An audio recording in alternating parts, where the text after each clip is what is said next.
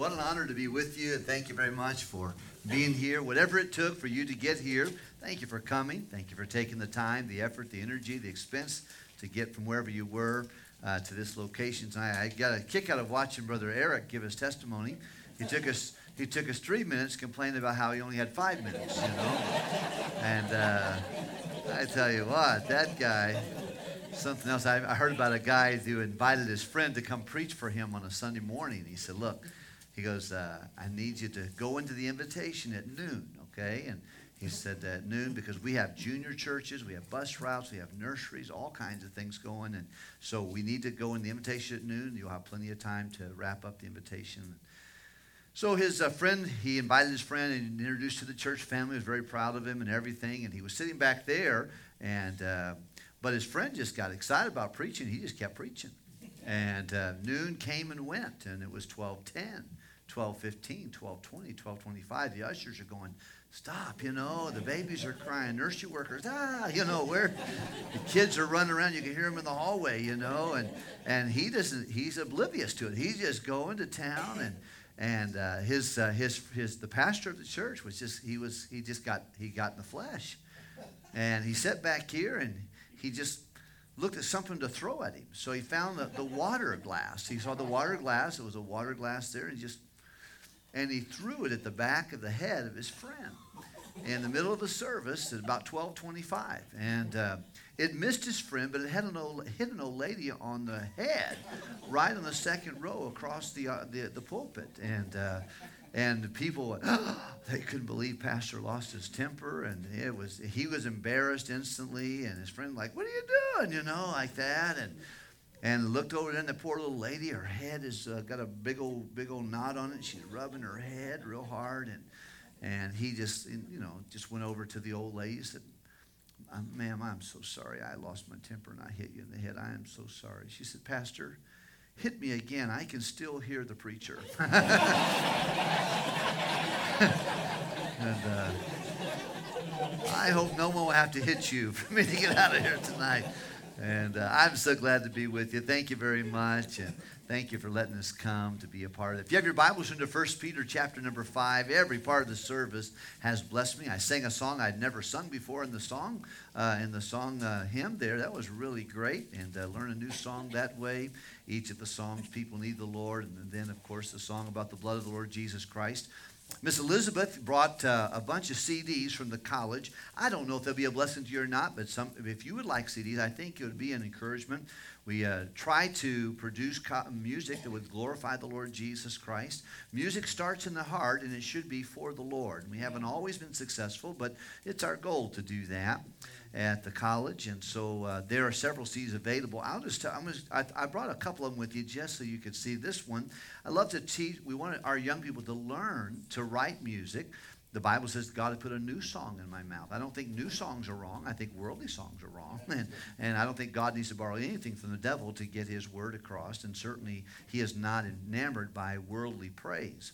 At the same time, uh, some of our young people in the music classes are taught to write their own song, a testimony song, things of that nature. And on this particular CD, every song is written by one of our students, and then a couple of them by our faculty member, uh, Brother Miss Adri Ludwig, and she's the one who trained them to do that. She's a gifted pianist and musician and songwriter. And there's just some great songs in here. Uh, he is enough. And of course, one of the girls who lost their dad her sophomore year had a massive heart attack, and and she wrote the song on the on the aftermath of that. He is enough. And not My Will is a young lady whose parents were divorced and her mom and dad were unsaved. Dad flies for Delta Airline, not yet a Christian, and mom got got saved after the divorce and married uh, her stepdad, and she had a challenge going every every so often back to dad's, back to mom's, and of course mom's mom's uh, place was place where they went to church three times a week, grew in the Lord. Dad that was not in the equation, and, and uh, there, was, there were just all kinds of conflicts. And she had to decide was she going to blend in or, or uh, stand out? Was she going to be firm with her decision with Jesus? And, and uh, she uh, made the decision one day that I, I want to please Jesus. I love my dad, but I've got to still please the Lord when I'm with my dad and still hold on to things that I know that will please him. And she wrote a beautiful song, Not My Will. one of my favorite ones is, is Cast It on the Ground, See What God Can Do. and it's a sweet song. Some of you might even know Brother Roman White, but he has uh, he's a pastor's down in Vancouver, Washington. But uh, he's got uh, numbers of kids. Two of them, one of them goes to her college now, Roman. But Lizzie, his oldest daughter, she's autistic, slightly autistic, not completely, but but uh, she was just so frustrated. She she couldn't engage in conversation well with people because of her autism, and it really bothered her. And she went to the Lord, and she said, "Lord, I can't talk to people. This is this is ridiculous. And I, you asked me to witness to people, and I don't. I can't hardly even get in a conversation with somebody." And uh, while reading Exodus, she read the passage that someone else said that to God one day. And uh, you, know, you know his name? Moses. And he said, Well, and the Lord said, What do you have in your hand? He said, Well, I got a rod. He said, Well, throw it on the ground. Cast it on the ground. See what I can do. And it became a serpent. And, and that rod became with him his whole life, uh, something that God used. And she wrote the song, Cast It on the Ground. See what God He said, I'm not asking you for what you don't have. I'm asking what you do have. Use what God's given you. And uh, Lizzie is a great school teacher and a faithful servant of the Lord Jesus Christ now. And her and her sister Joyce sing that song right there. And that's, a, that's just songs from her heart. Then here's another great, this is their most uh, recent song, Lift Up the Cross. And a lot of great songs in there. One of my favorite ones on this particular one is called Still. And I like it because it reminds us that we need to still keep the old time way. We need to continue to tell folks about Christ, have altar calls that people get saved, and keep preaching God's word. And uh, it may be old fashioned, but it should be real still. And I love that song. I play it oftentimes because I want my bell rung. I want to make sure that I don't get enamored with things that are not biblical. And I love that song. There are several other tremendous uh, truths on there Lift Up the Cross, Grace and Truth, and, and some others there. But uh, one of my favorite products is that, that, that they say is called A Little Taste of Heaven. Now, if you do not like uh, banjos and guitars and mandolins, all these things are over here, stay as far away from this CD as possible because you'll think you're on the front porch with Barney and, and Andy Griffith or something. But uh, it is a little bit of a little bit of a country back porch feel, but it is a sweet song. Some great songs on here. Glorious, amazing God. His ways are higher than mine. Little taste of heaven. Uh, did I mention that, that I love him and that's my God? Several other songs. They may or may not be of interest to you, but they are back there if you'd want to get them. They are available, and we'd love to make those available to you tonight. I think they're, they're the prices are back there, but I think we can we can be an encouragement to you. I hope we can in a special way. Tomorrow, I'm looking forward to sharing a little bit about discipleship and how to uh, my journey on what God did to teach me to disciple people. I'll share it with you just briefly, and then we'll talk about discipleship tomorrow more so. When I was a young man, I, I my dad, I was already a Christian, but my dad um, heard that Jack Hyles and John R. Rice were preaching a Sword of the Lord conference in Johnson City, Tennessee. It was our church, and and uh, he it was it was exciting time, and we were cleaning the church, getting ready like this church has got ready for us. By the way, Cornerstone Baptist Church, thank you for all the work and time and effort and investment you've already made before we showed up. And I thank you very much for your kindness and hospitality. Today was so fun to be with God's men and people that are here from Canada that came because of your kindness and generosity. Thank you so very much for your heart. And Pastor, thank you for leading them to help us and encourage us uh, with all the kindness.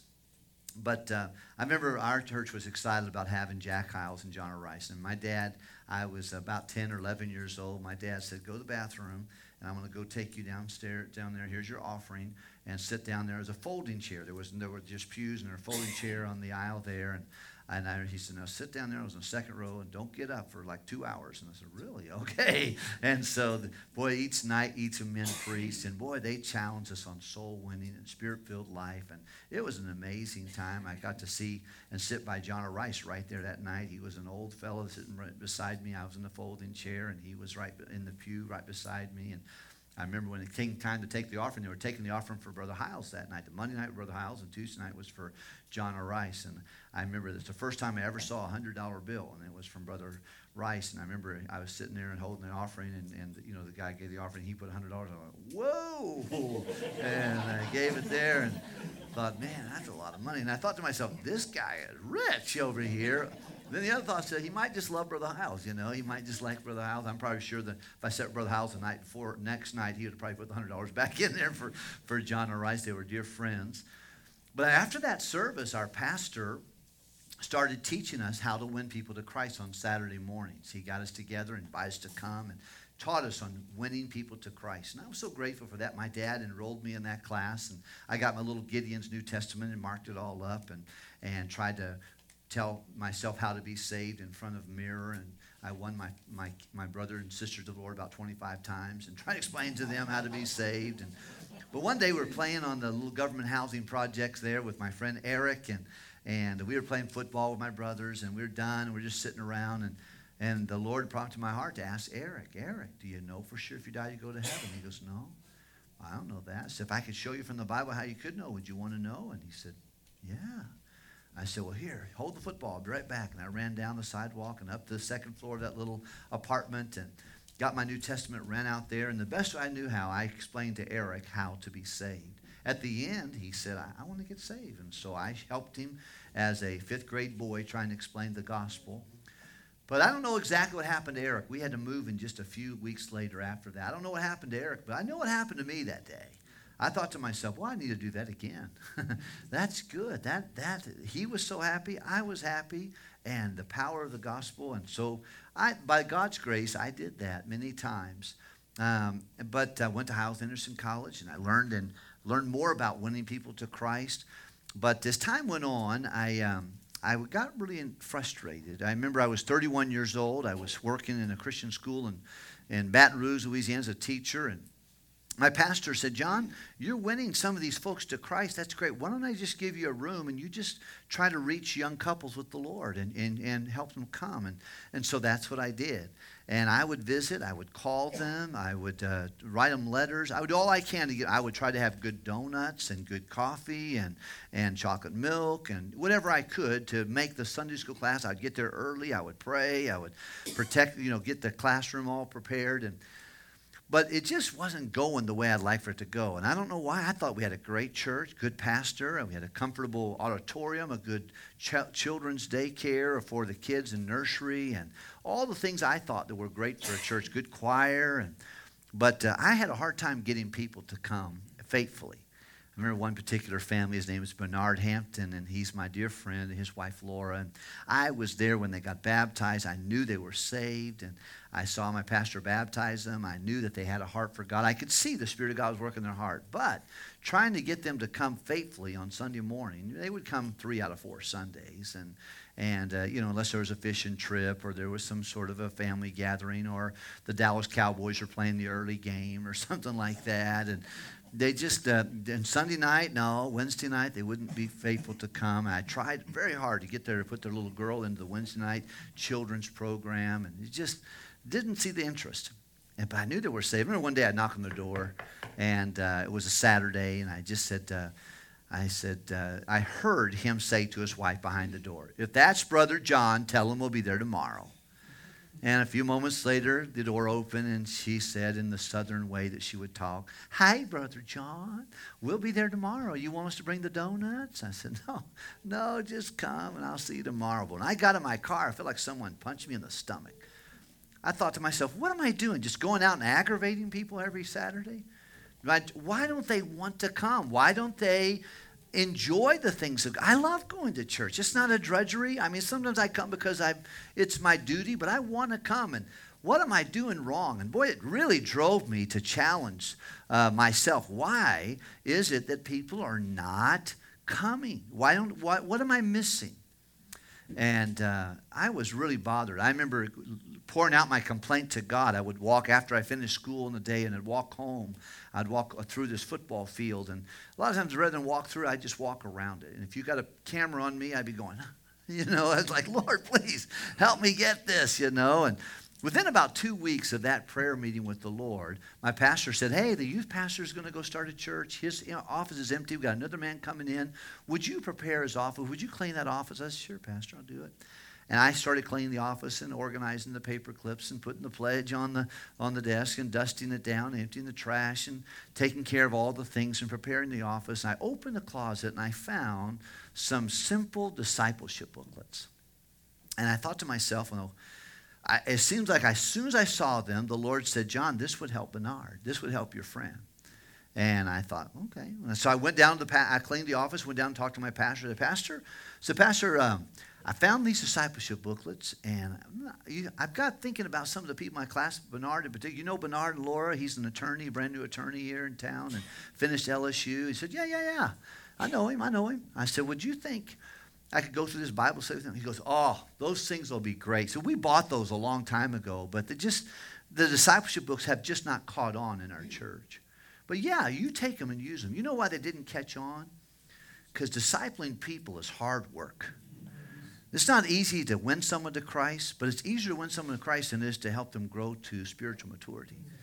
It's not easy to have a baby, and I never had a baby. I watched Linda have nine of them. but uh, she would tell you she would say, no, it's easier to have a baby than it is to raise a baby. And spiritually, that's the same too. My pastor said, you know, we tried that, it just didn't work in our church. And he said, but that'll be a good idea. You take them through that. I remember being afraid, but I called, I, I contacted uh, Bernard. Bernard, I found these booklets. I want to go through them. Would you go through them with me? He said, yeah. He said, when, are you going to go through them? I said, I got to be at school at 745 every morning. So it probably, how about 6.30 to 7.30 on Tuesday mornings at the, at the little restaurant down on I-10 in Siegen Lane. He said, that's pretty early, John. I said, well, I don't know if I have another time to do it. He goes, yeah, I'll do it with you. And every Tuesday morning we started meeting. And I began to see Bernard. While he was, while I was teaching the lesson, two things were happening. The light bulb was coming on in Bernard, and the light bulb was coming on in me. I had degrees from the Hyles Anderson College, but I couldn't give you two verses from heart on eternal security if my life depended upon it. I was a concordance cripple. I, I didn't know two verses on baptism. I didn't know three verses on the deity of Christ. I didn't know verses on, on now I had heard so many life-changing messages I didn't even know who I was. Okay? I had learned lots of messages. I had heard hundreds and hundreds of messages, but I didn't use those muscles. I was just a taker, I wasn't using them. I was just, I was information fat and application skinny. I had lots of information, but I, did, I didn't know how to use it. And boy, I tell you what, I, I started teaching Bernard on those doctrines and, and salvation, eternal security, baptism. And the more I taught him, the more I learned. I was like, yeah, that's a good verse. Where's that at in the Bible? I underline that, you know. And then he started saying, that's good. I like that. That's good. I, am glad you told me this. It's good. I'll see you next week. And we learn our verses and we do the work. About six weeks into our study of uh, 16 lessons, I called everybody in my class on a Saturday night, hey, guys, you going to be in Sunday school tomorrow? And I called his house. He said, John, uh, we're going to be in Sunday school, but just stop calling us, okay? So we'll be there every week. You don't have to worry about it. I'm going to tape the Dallas Cowboy game, and I, am to I'm to make sure I'm there. He said, Yeah, I told Laura we're going to start coming Sunday night too. He said, We're going to start coming on Wednesday night. Our daughter needs to go in that little program. I said, That's great, Bernard. He goes, he goes uh, John, you know, you got anybody in the class? You're doing all this work in the class. We ought to help you. You know, you got anybody you want me to help with? Why don't you give me three or four names, and I'll aggravate them like you've aggravated me. I said, "You're going to help me?" He said, "Yeah." I said, "Yeah. You know, we'll get the donuts and we'll give give us some names. We'll call them and we'll work with you in the class."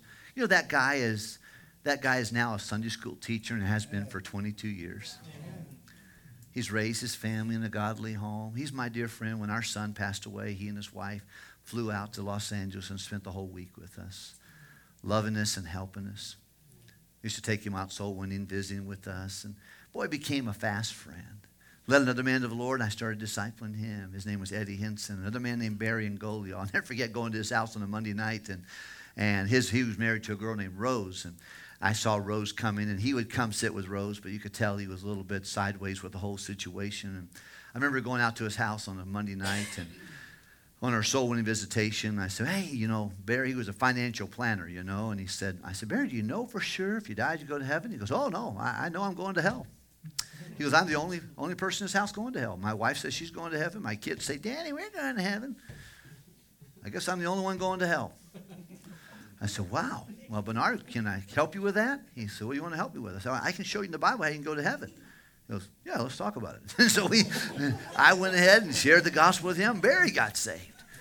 And he got baptized, and then he, he got discipled. You know, it was just kind of fun to see that happen. And then the Lord made me a pastor a few months later and went to uh, to First Baptist Church of Long Beach. And once again, I, I remember seeing people get saved. I said to the deacon and to the assistant pastor that was there that I had the joy to work with, I said, hey, you guys want to do some discipleship? I found a, a way we can maybe help. He goes, oh, no, just get them to come to church. I said, how's that working? Well, it doesn't work real good, but that's how we do it.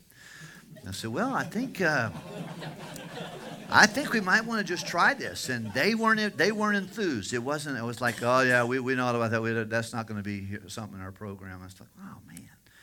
And I remember Linda and I sitting down with her, and she said uh, there was no money to buy anything. So I said, How about this? We have $140 in our savings. Let's buy 10 sets of discipleship. And, and whenever we lead a man to the Lord, I'll try to disciple him, and then you disciple the ladies. And we got so busy discipling people that we needed some help. I remember one of the assistant pastors, I said, Do you like working here? He said, Yeah. He said, You better disciple somebody. Because I, I, I can't keep up. This is, this is Henry. He's a radio technician, and he just got saved. I can't take another guy. You got to disciple him. Boy, after that, he got so excited. Got anybody else? Got anybody else? He kept on discipling people and did so uh, all those years. And I started seeing people go from darkness to light.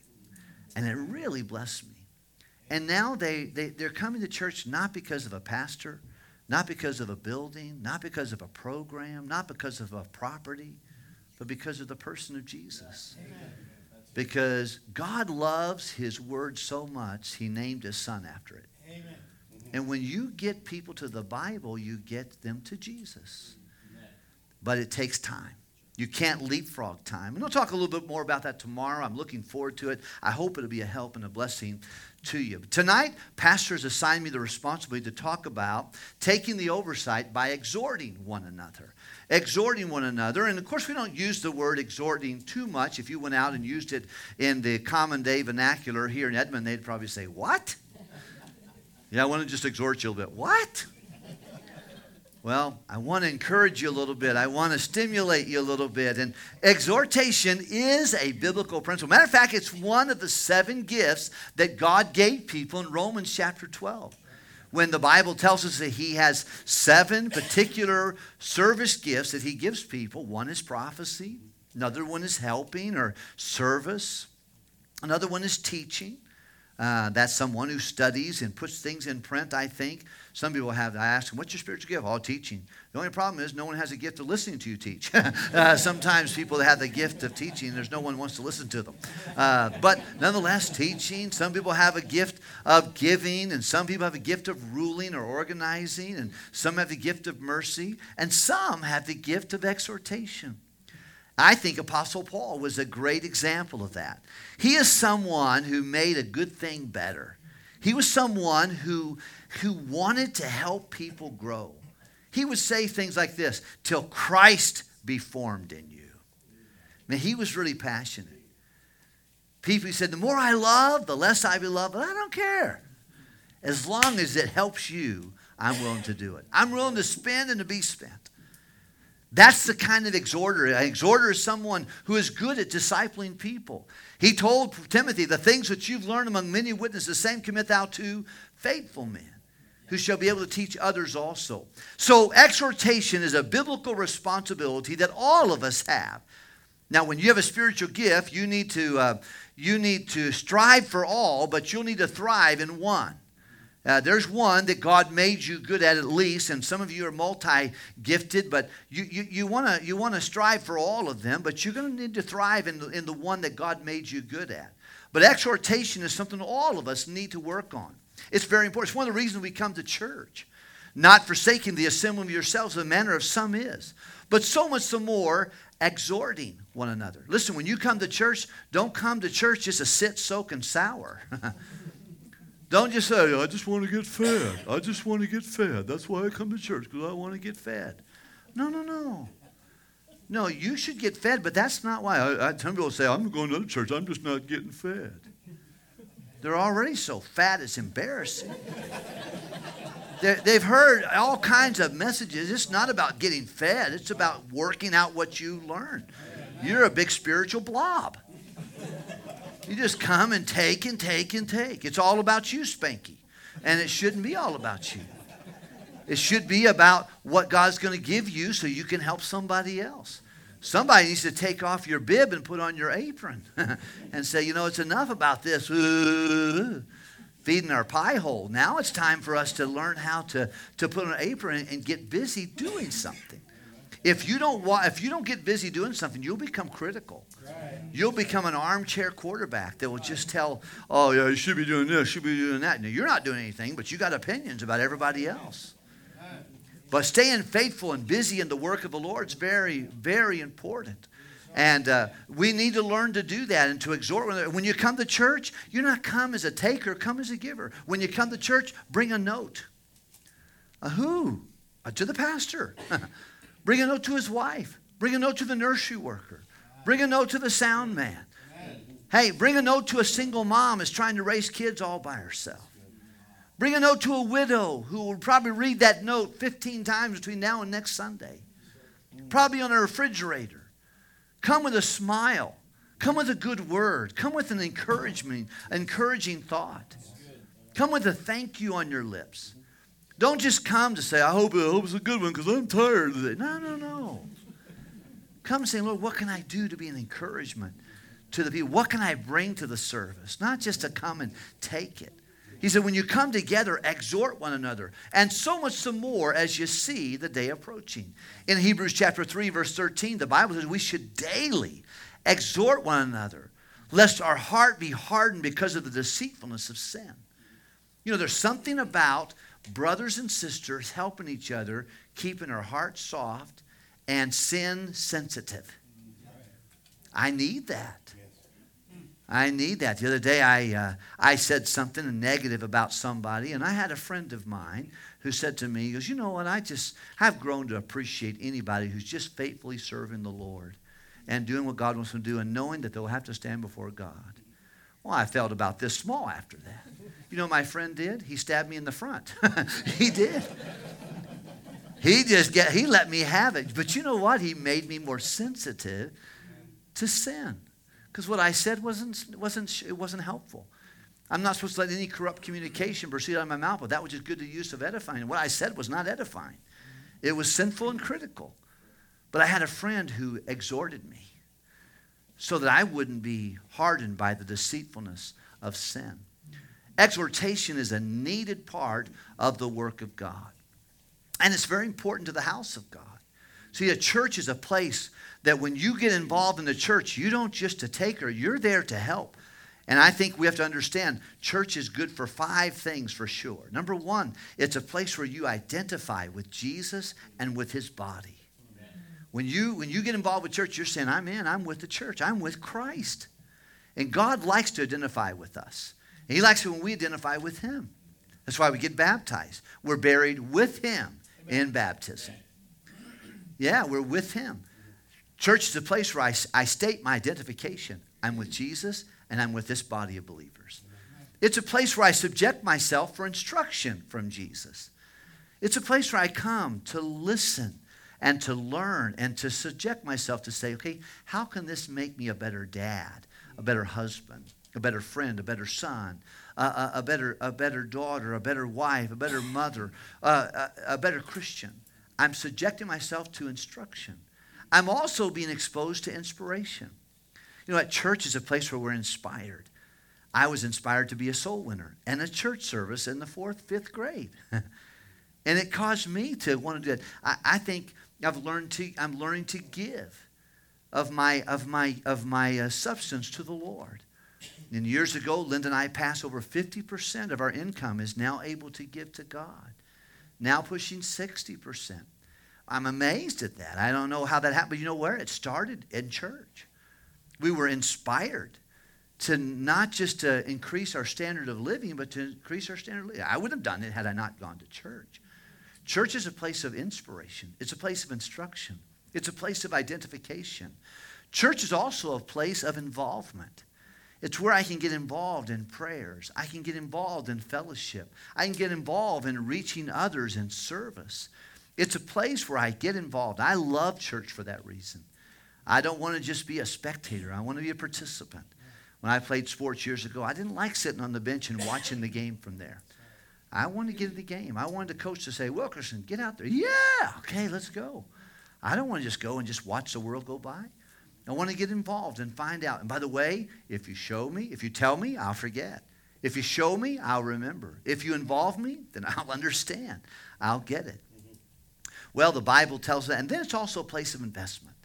Church is a place where I get to invest my time, my talents, my resources, my treasure.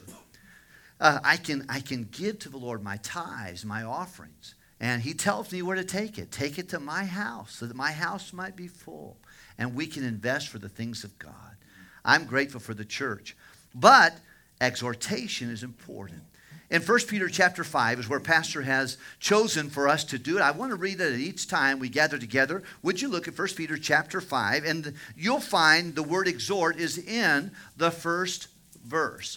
Read verse number 1 for me, if you would please. All the men, read verse 1, would you please? The elders which are among you I exhort, who am also an elder and a witness of the sufferings of Christ and also a partaker of the glory that shall be revealed. Everyone, reading verse 2, ready? Feed the flock of God which is among you.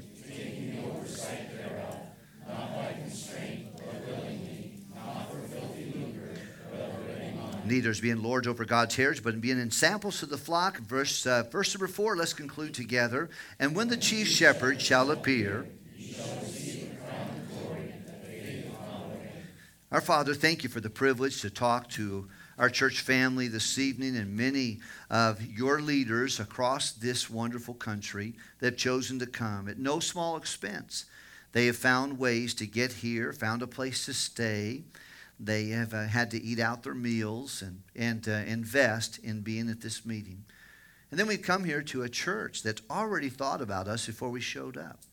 They've already raised the funds to purchase meals for us and to have a place, a warm place to stay, and and uh, to have services and and lots of coffee and lots of uh, refreshments. They've loved us. Thank you for the specials that we've heard and the testimonies we've enjoyed. Please speak to my heart and help me as I share just a couple thoughts. I don't want to be long, but Father, I want to be thorough, and I pray you'd please help me in Jesus' name. Amen. Before I get the message, I wanted to give greetings from Jonathan and Bailey Atkins. How many of you know who Brother Jonathan Atkins is?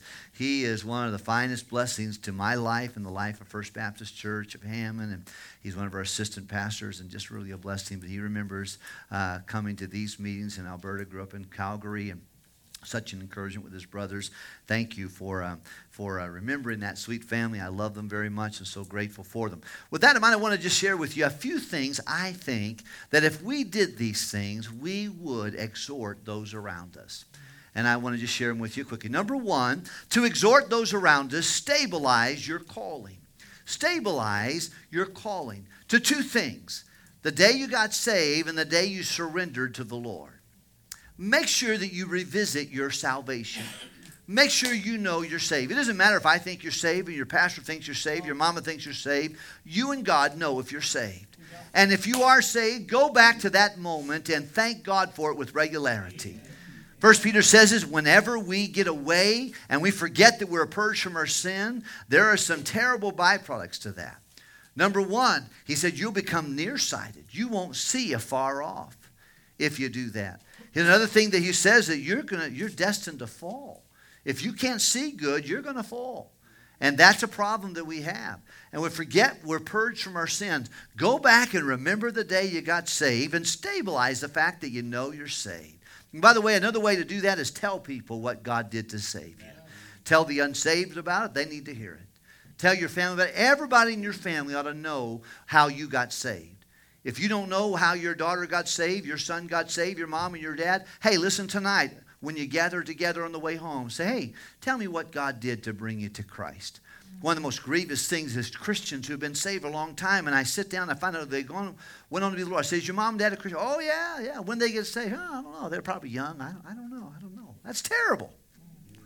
Everybody ought to know when you got saved, especially those who live with you. Rehearse that conversation.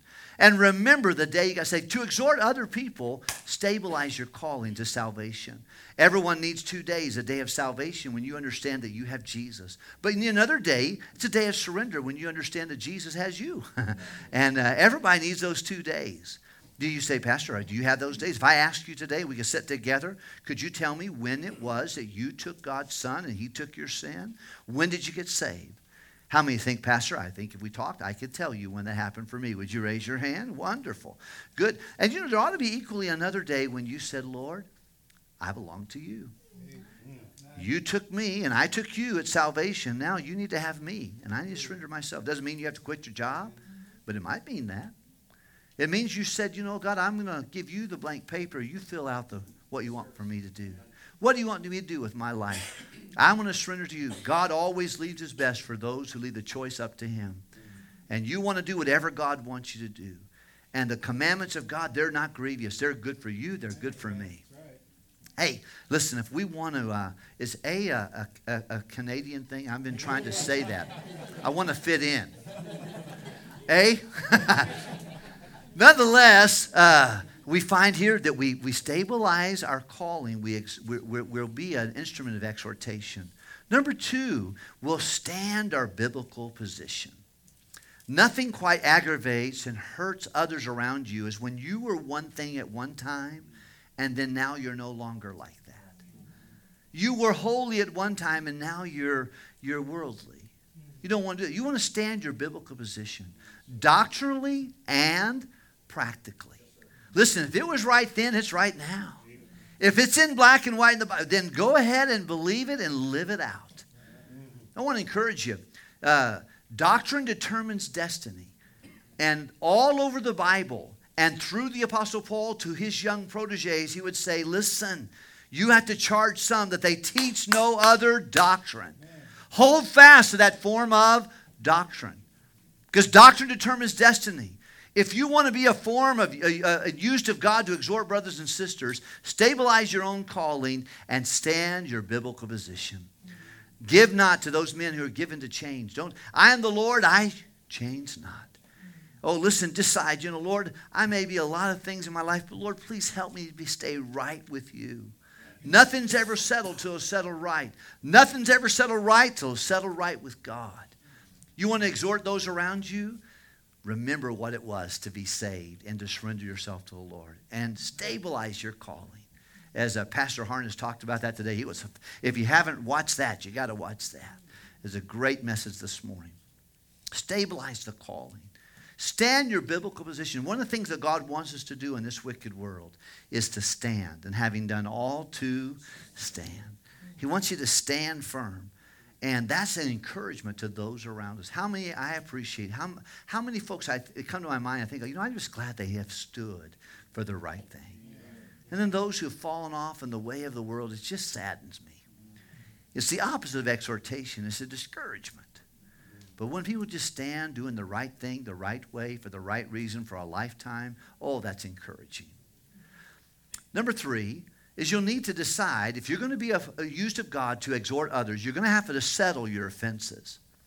It's impossible to live life without getting hurt and without hurting other people. It just happens. We live in a fallen world, and you're going to get hurt. People are going to disappoint you moms, dads, brothers, sisters, parents, children will hurt their parents, pastors we're human beings. We hurt people sometimes. We say things we shouldn't have said. We, we talk for a living, and sometimes we talk too much. And we say things we shouldn't say in moments of the flesh and not in the spirit filled manner. What are you going to do with that? What are you going to do with the hurt? Some people choose to live with it a whole lifetime. But if I think if you're going to be a, a used of God to exhort other people, you're going to have to learn I got to settle my offenses. You know way God wants to settle our offenses? Forgiveness. Amen. Accept the pain, accept the price, release the offender, and turn it over to the Lord. Right. If you don't, you're going to become a bitter person. Sometimes pastors, we become bitter. Sometimes pastor wives are bitter. Sometimes it's teenagers that are bitter. Sometimes parents. Sometimes the deacons. Something just hurt you and you didn't deal with it correctly. You'll never be used of God as a form of exhortation. And listen, those of us who lead a work for God, you can't afford bitterness.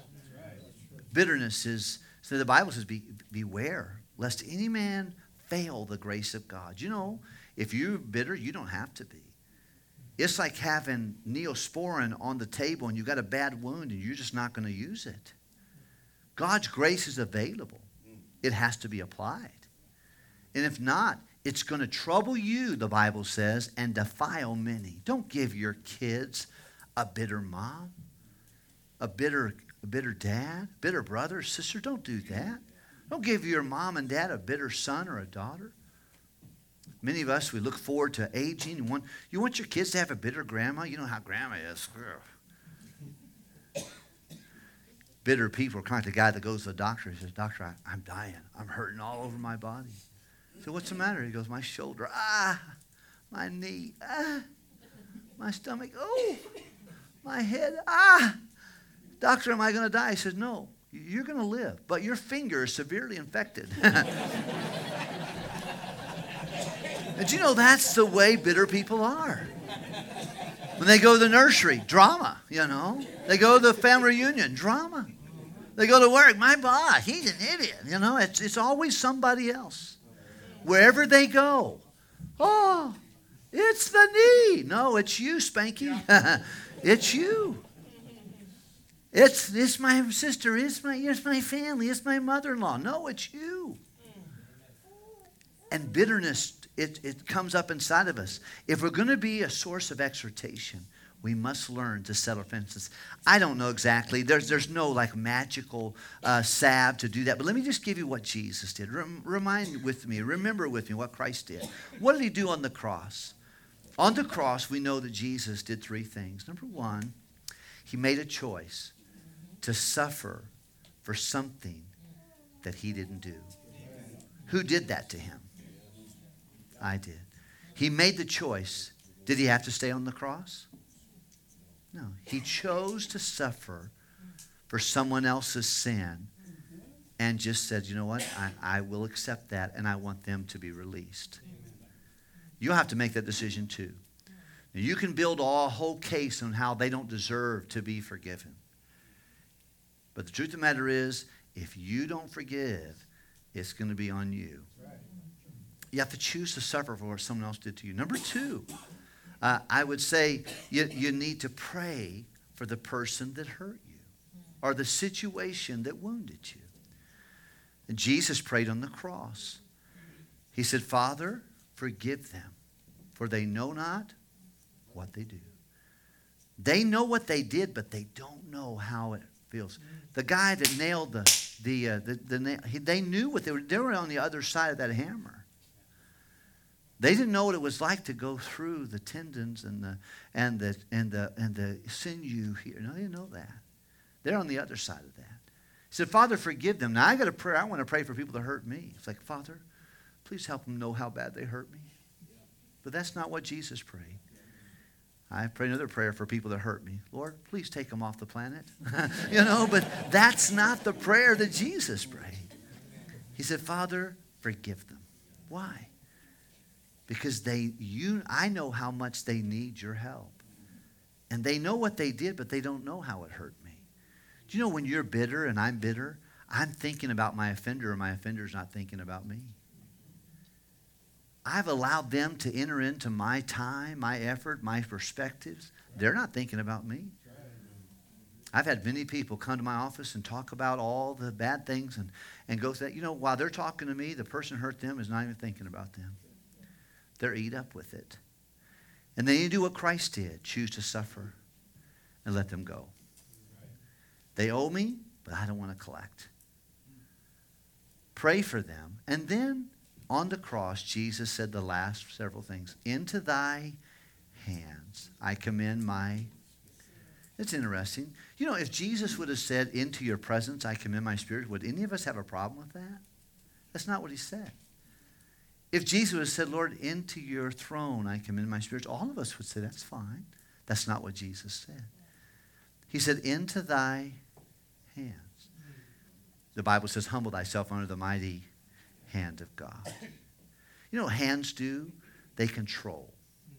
They control how you drove, which lanes you came in. They control how we parted our hair or how much makeup you put on. They controlled which shirt or which tie you took off the rack and which one you're going to wear tonight, what blouse you're going to wear. They control what notes are going to be played on the piano or on the guitar. They, they control things. And you know what God says? I think we need to turn over our attitude about those events into the control of God. You know, the reason we oftentimes hang on to bitterness because we don't think we can trust God with the situation. We want to stay in control. And on the cross, Jesus demonstrated for us into your hands. Is there something happening in your life that you want to hold on to the control? You want to make sure someone pays for what happened to you? The Bible says, Vengeance is mine, I will repay, saith the Lord. If I try to make someone pay, I'm off my rug. We need to let Him control things. If I'm going to be a, a use as God to exhort others, I'm going to need to, number one, stabilize the calling. Stand my biblical position, sweeten, excuse me, uh, settle my offenses. Number four, sweeten your spirit. Decide, you know what, I am not going to be a bitter, frustrated person. I'm going to smile. I'm going to be happy. I'm going to be grateful. I've got so many blessings. I think about the little Fanny Crosby who wrote that song, uh, Blessed Assurance, and many, many others. She wrote so many songs, she started putting fake names on it because it was getting embarrassing. So she just make up some name, Howard, Howard Jones, and just put his name on there. And she was writing them, but someone else, she goes, everybody thinks I write all these songs. But you know, when she was eight years old, after going to the doctor when she was a little baby, her grandmother took her to the doctor to get her eyes fixed. She had an infection, and a, a drunken physician, instead of giving her something to help her, put something mustard paste on her eyes, took away her vision for the rest of her life. At eight years old, she wrote this little poem. Oh, what a happy soul am I, although I cannot see. I am resolved that in this world contented I will be. I have so many blessings that other people don't. To weep and sigh because I'm blind, I cannot and I won't. If an eight year old can figure that out, boy, a 55 year old ought to get that together. I ought to get a checkup from the neck up and say, hang on, Wilkerson, what are you complaining about? You know, no matter what's going on, we got a lot of things we can be thankful for. Sweeten your spirit. Let's sing, you can smile. When you can't say a word, you can smile. When you cannot be heard, you can smile. When it's cloudy or fair, you can smile anytime, anywhere. You know, they say it takes less muscles to smile than it does to frown. We ought to try to do that. Be lazy. Start smiling. Sweeten your spirit. Say, you know, what? I am not going to let this uh, upset my apple cart. I'm good. God knows. I'm going to walk into that pulpit on Sunday morning. I'm going to greet our people with a smile on my face, a spring in my step, a song in my heart, a shake, handshake. This is getting ridiculous. God's given me so many blessings. And if anybody ought to mirror the goodness of God, it ought to be his leaders. Amen. Sweeten your spirit. I would say another thing that helps us exhort other people is sustain your purity. Sustain your purity. Nothing quite sabotages someone's life like immorality. Boy, purity is always smart. Immorality is always stupid. It's always destructive. Be pure. Be pure in your motives. Be pure in your, in your morals. You'll never exhort people to the extent that you ought. And I'm, I'm so grateful that where sin abounded, grace did much more abound. And listen, if you've messed up, fess up. Admit it and quit it. And trust God with your future. And if the devil ever reminds you of your past, just remind him of his future and keep going, okay? don't, don't let that beat you up. If you confess that to the Lord, just live with it and, and understand and do the best you can. But if you have a choice, be pure your whole life. And you do have that choice. Protect your morals, protect your motives. It's a great way to be a, a used of God to exhort other people. Two more thoughts and stimulate your passion. If you're going to be used of God, and I want to be, and so do you, We've got to be passionate people. You know, there's uh, one reason you and I want to learn to pray is because when we learn to pray, prayer bursts two things a vision and passion. When I learn to pray and you learn to pray, we get a vision about what God's trying to accomplish and we get passion to do it. Many people who lack passion or lack an understanding of what God's doing is because we fail to pray. You don't want to be like that. You want to be someone who stimulate your passion. Uh, if we're going to exhort people, number one, stimulate your passion for Christ. Pastor alluded to it a while ago, but you know the truth of the matter is, I know. Can you imagine Apostle Paul? They say that he died in his early 60s. Only 18 years from the time that he, he potentially left Antioch until he had his head taken off in Rome. 18 years of ministry. Now, he learned some things before that, maybe seven or eight years. He was uh, in uh, Tarshish, and Saul went to get him. But 18 years, this guy really did a lot in 18 years. He only stayed at one place longer than three years, and that was in Ephesus. He stayed there and taught at the school of Tyrannus. 18 years from the time he left Antioch to be a missionary until he uh, graduated to heaven. And what he did was unbelievable. How God used him, I think I know why. I think I know why God uses him a lot more than he used me. Things like this I am crucified with, nevertheless I live. Yet not I, but for me to live is, yeah, when Christ, who is my life, not my hobby, not my interest, he's my life. I mean, you can't hardly write three verses without putting Jesus and God in there, in Christ. I wonder how many times if we get all of our text messages together that we've all texted today. I got yours, you got mine. How many times would we have spelled out Christ, Jesus, God, Lord? If we get all our emails together, how many times would we type out Lord, God, Christ? How about if we got our, our words together? All of our words we spoke since we saw each other last night. How many times would we have heard you say, Jesus, Lord, Christ? You know, we talk about things we love sometimes while we don't talk about Christ. We have a hard time witnessing because we don't even talk about him in our own privacy, much less out in an unsaved world. Kind of condemning, isn't it? Kind of convicting, eh? Eh? I want to make sure you're awake there. Listen, these are some things that God is helping sustain your passion and, and stimulate your passion for Christ, for souls. The old psalm, Oh, give me, Lord, thy love for souls, for lost and wandering sheep. Help me to see the multitudes and weep as thou dost weep. Help me to see the tragic plight of men and women far off in sin. Help me to love, to pray, and go and bring the wandering in and off the altar of your heart, God. Give me a flaming coal and touch my life and give me, Lord, a heart that's hot for souls. Oh, fire of love. Oh, flame divine. Make thy abode in me. Burn in my heart. Burn evermore till I burn out for thee. Oh, listen, we need to be passionate about getting the gospel to someone. Pray for your neighbors, pray for your loved ones, pray for your co-workers, pray for the people around your church family. Begin a passion and say, God, please use me to lead another person to Christ. Help those get saved. That's not just our pastor's job, that's my job, that's your job, that's everybody's job. We're all called to preach the gospel. Everybody, women, men, everybody ought to be saying, God, please Give me a heart that's passionate for souls. Be passionate for your family. Be passionate for your wife, sir. Ma'am, you be passionate about being the best wife you can be to your husband. Be passionate about being a mom or a dad or a son or a daughter or a brother and sister, your family role. Be passionate about your walk with the Lord. Be passionate about personal purity. Be passionate about your church family. You want to exhort someone else? I want to, and you do. We've got to learn to be passionate. Then I say, lastly, in addition to the thoughts we had, stabilize your calling, stand your biblical position, settle your offenses, sweeten your spirit, sustain your purity, stimulate your passion. Lastly, can I just encourage you to, to be steadfast through the trials of life? We all have problems. You say, Well, I don't have any problems. Keep breathing, buddy. You'll have some problems.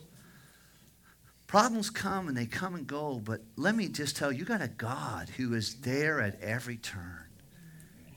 If you have a loneliness as your problem, unfulfilled expectation is your problem. You thought by now you'd be in a different location, you'd be a different situation, and you find, listen, take your burdens to the Lord and leave it there. Take your care, make it prayer. When you have a problem, don't try to transition out of your problem. Let God transform you through your problem. Trust Him, obey Him. That trust and obey, there is no other way. Old farmer says if you strike a thorn or a rose, well, keep going. If it hails or if it snows, well, keep going.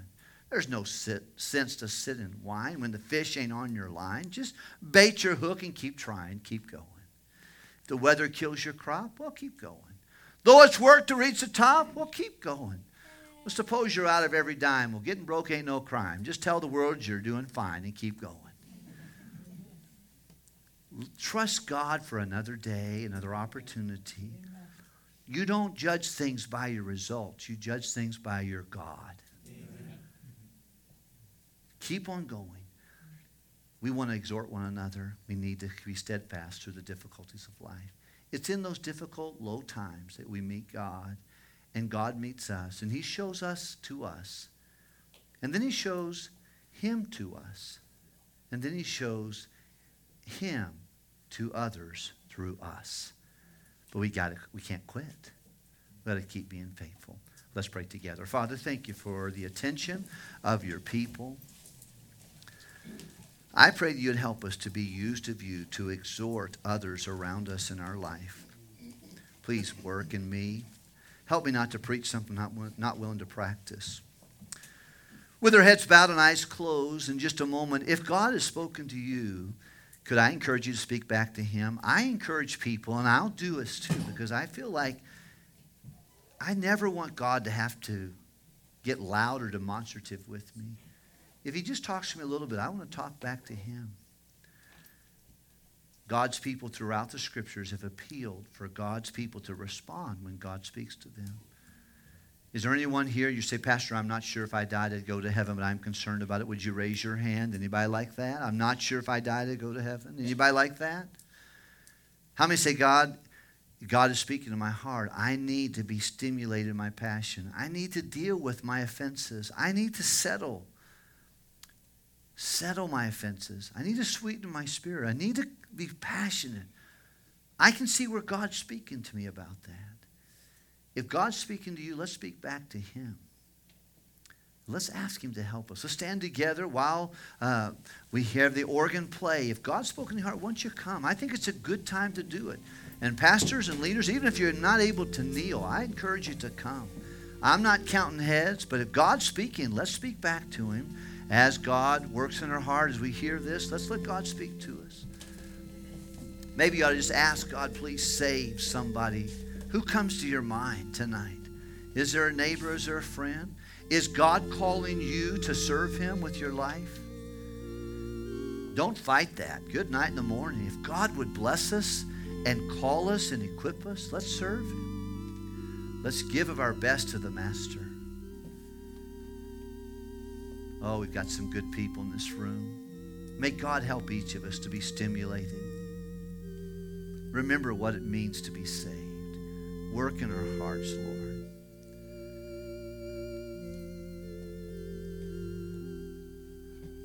Why don't we stay where we are in just a moment? I'll have Brother Harness close us in prayer in just a moment. But, oh, I believe God's working. And sometimes what we do in moments of prayer will determine what we'll do in our next opportunity to obey the Lord. There's someone waiting for you, ma'am, sir, that needs you to be on top side, needs you to exhort them.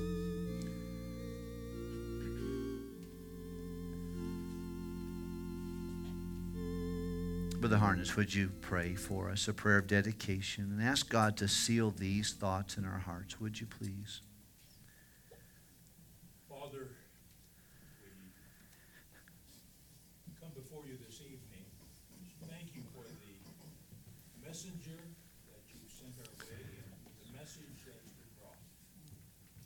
Thank you for the decisions that have been made. And Lord, I pray that you would seal each and every decision. And may these decisions not be forgotten or neglected. And I pray that, Lord, you'd help us to be people that do exhort one another. And uh, that as we exhort one another, it's uh, an exhortation that is genuine, not hypocritical, Amen. not mechanical, and uh, that comes from the heart, a heart that you have changed, a heart that you feel. And so, Lord, I pray that you bless your people today. Bless this dear church. Thank you uh, for their love and their sacrifice. Send us home now with thy blessings, we pray in Jesus' name. Amen. God bless you. You can be dismissed tonight. See you tomorrow morning, uh, bright and early. Should we change the time to 5 a.m. so we can have a longer day? You don't mean it.